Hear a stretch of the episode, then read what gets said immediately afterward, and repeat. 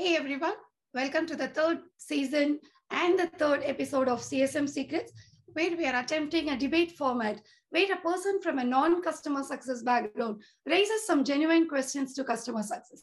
Now, whom have we got on the other side? We've got Preeti Padmanabhan. She's a senior director of marketing at Freshworks, well known in the Bay Area for uh, as a woman of influence in technology. And she's also known as an influencer and an investor.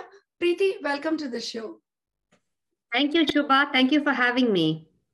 Yeah, sure. And representing and defending customer success is Jason Noble, joining us all the way from the United Kingdom. Jason has a unique feat of a hat tricker in being known as um, a customer success influencer, a podcaster, and he's been doing this for three years. And he's also the vice president of ViniliLink. Thank you, Jason, for joining us. Today. Hi there, guys. Really happy to be here. Excited about the conversation. Thank you. And, and to set off um, as on a good start, Preeti, I want to hand it over to you. Please shoot. Thank you, Shubha. So, Jason, it's a pleasure to talk to you here. And uh, I'm looking forward to some collaborative conversation and maybe some constructive conversation on customer success uh, with uh, marketing. Uh, so, customer success teams are investing heavily into customer advocacy to, tools and customer marketing. We see that even at Freshworks. I'd love to hear your perspective on some of the KPIs or metrics that customer success is coming up with to measure the success of such customer marketing activities.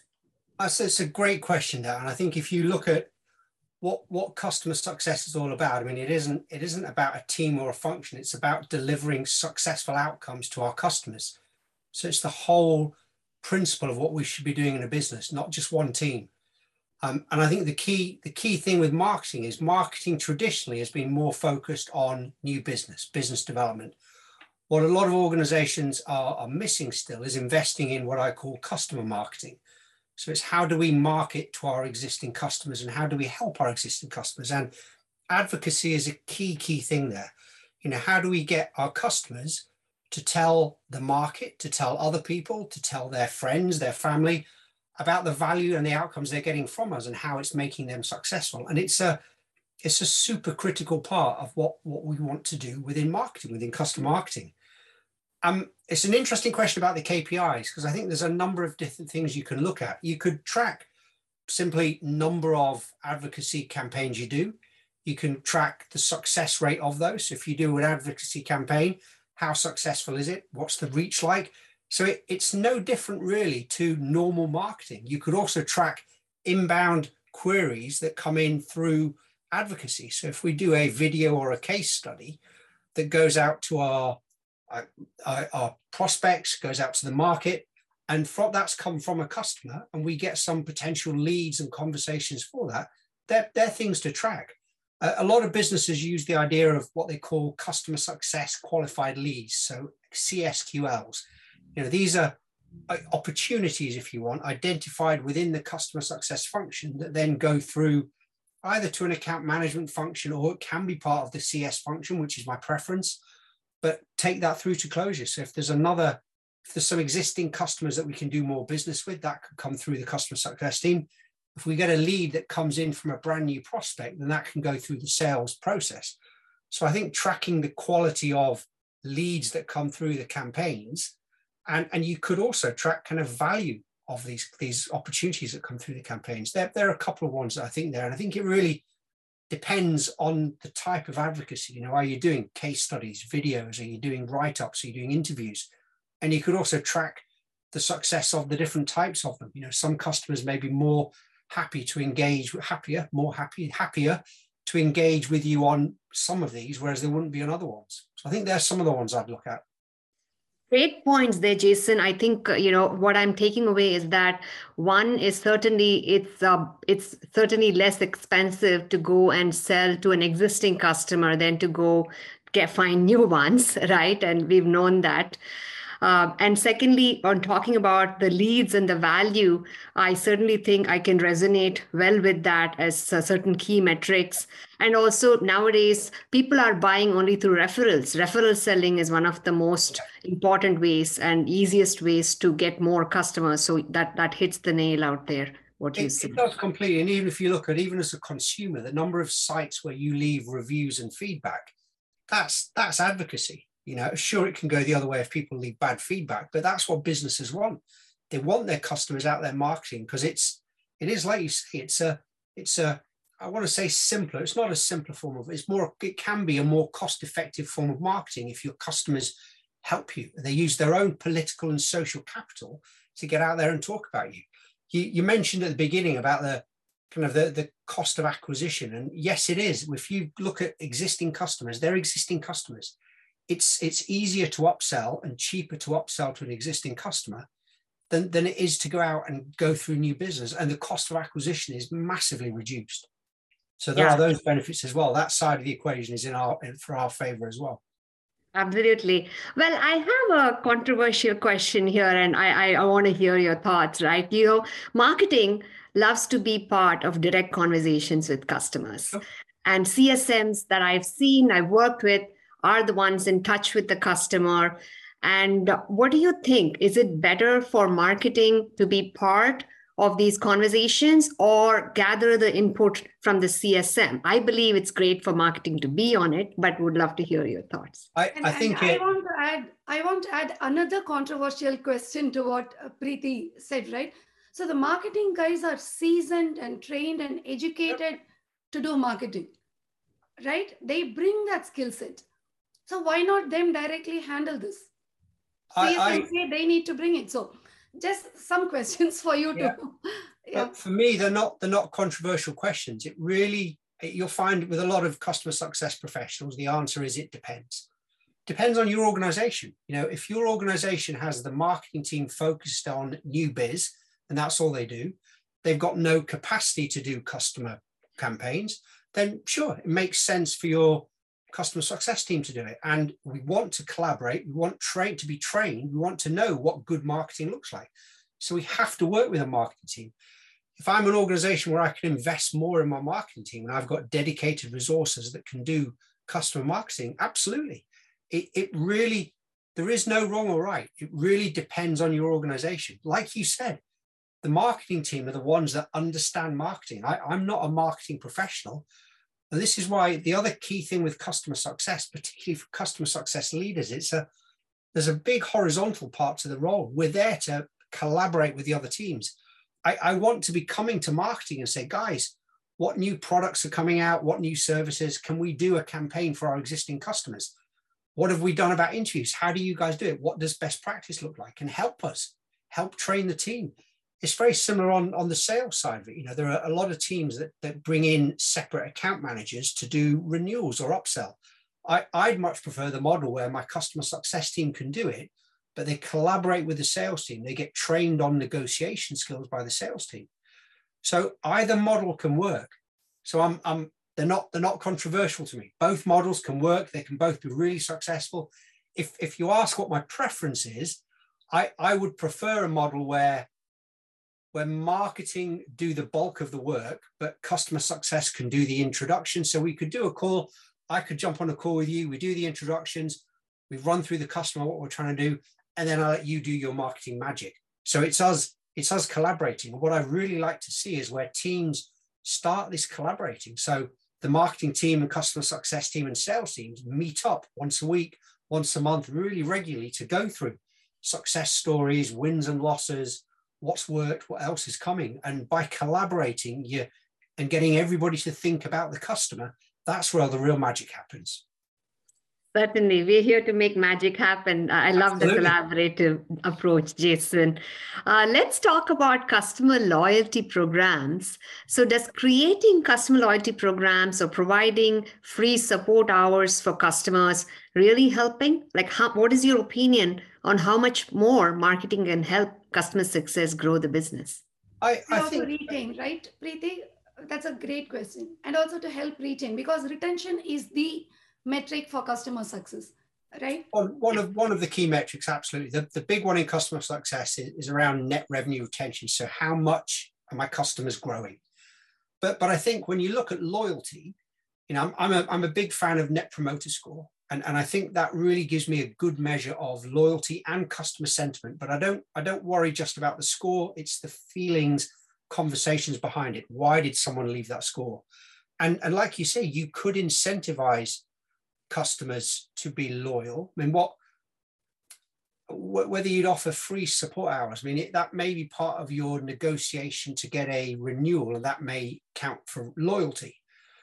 But but that that if I'm delivering value for my customers, why would I have to discount the product? If the product's delivering the value the customers want, if support is providing the services they want, if it's fixing the problems, the, the, the price conversation and having to offer free support comes away from it. If I'm delivering the value and the customer is getting the outcomes they want from me, they'll renew.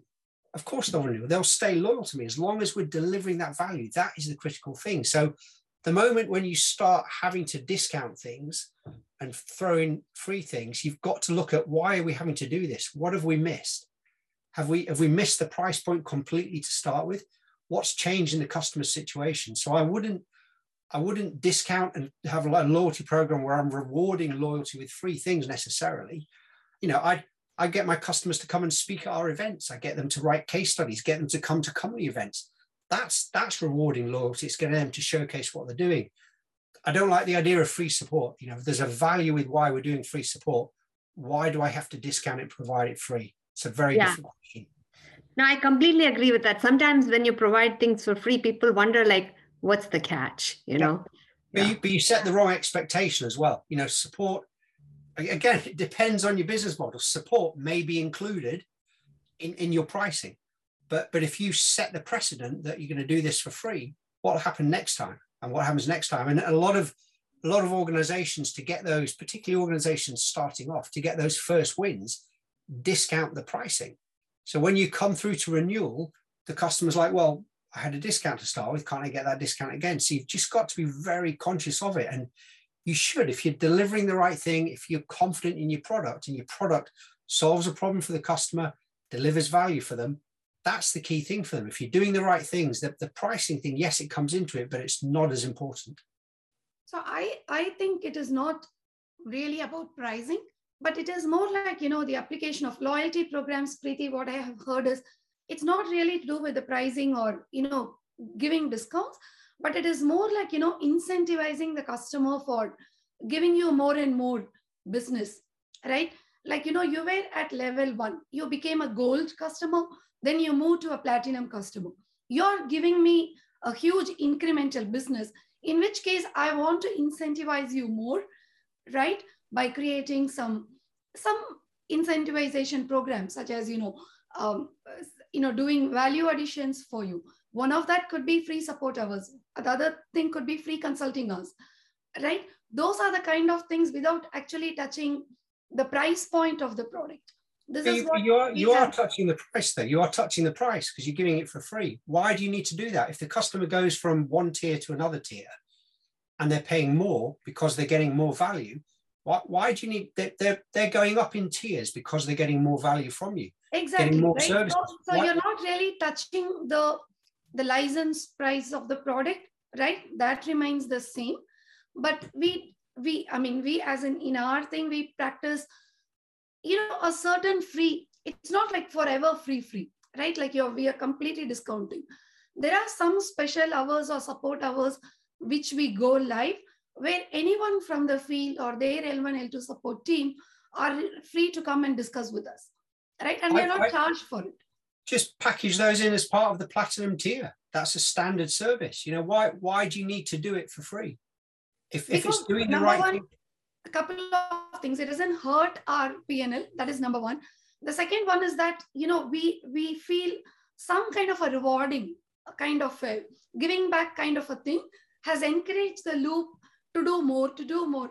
So I give like say what point X of my support revenue away, but in return, I'm able to really push the customer from platinum to even higher.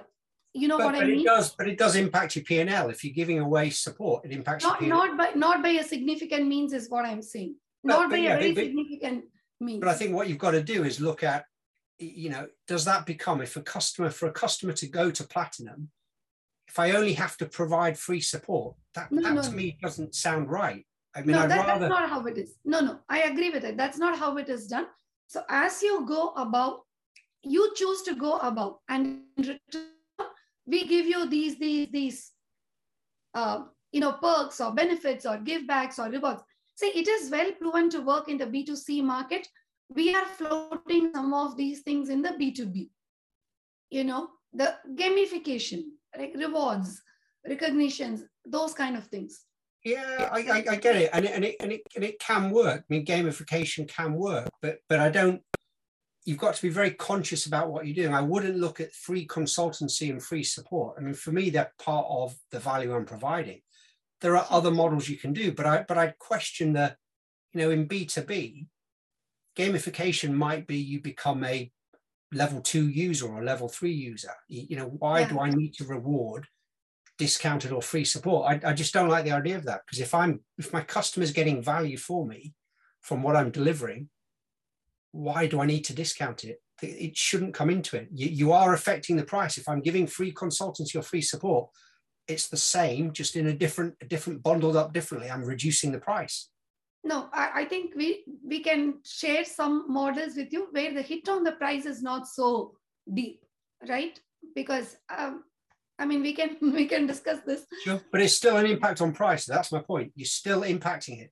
I'd, I'd rather come up with a simple pricing model that the customer knows exactly what they're getting for, not have to throw in free incentives to get No, no. the The, the point here is with those free incentives also we've actually increased the revenue and margins. When I say margin, the net margins.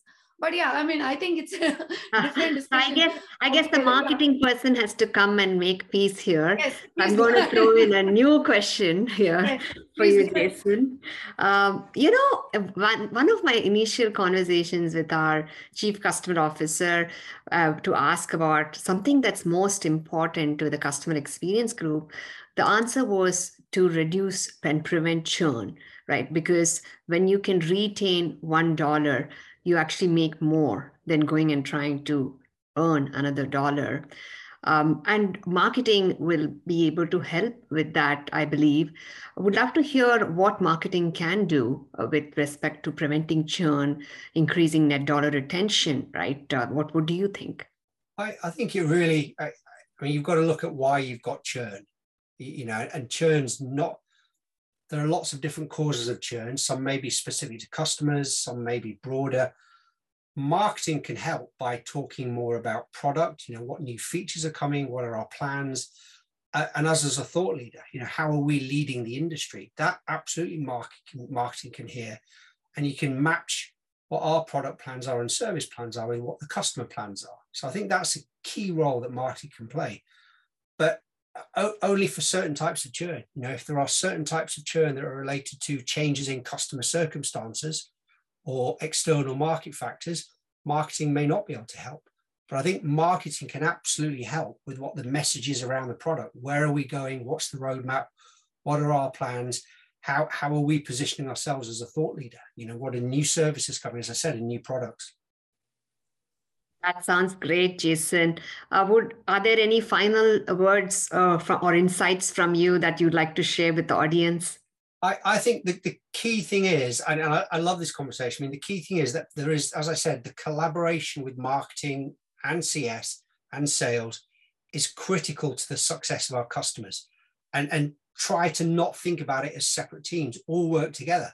You know, the, the conversation about incentivization, there are some ideas, but but I go back, you know, don't you don't have to devalue your product. If we're if we're giving what the customer wants at that right price level, that's the value they need.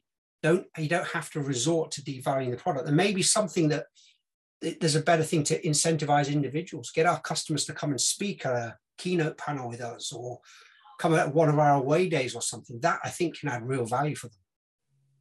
So Preeti, what are your final thoughts? Like, you know, do you do you see a value in working closely with customer success team? Has it helped you improve your overall marketing strategy and overall the business of your company?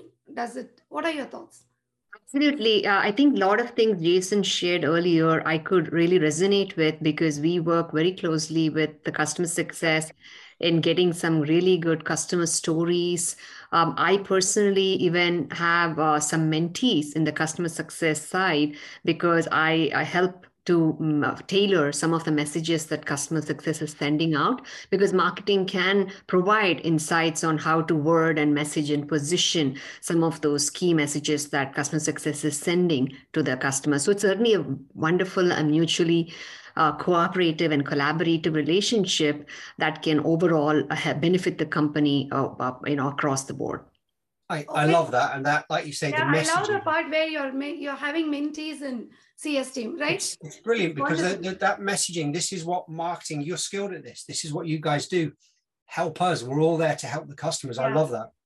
Yeah. That's real collaboration. Great point, uh, Preeti. So the net verdict, I mean, the two teams need to collaborate, learn yep. the best practices, Absolutely. you know, have cross mentoring and really do well uh, for the overall good of the company right? That was this conversation about. Thank you so much once again and uh, see you all soon in some other event. Thank you. Thank you very much. Bye. Bye.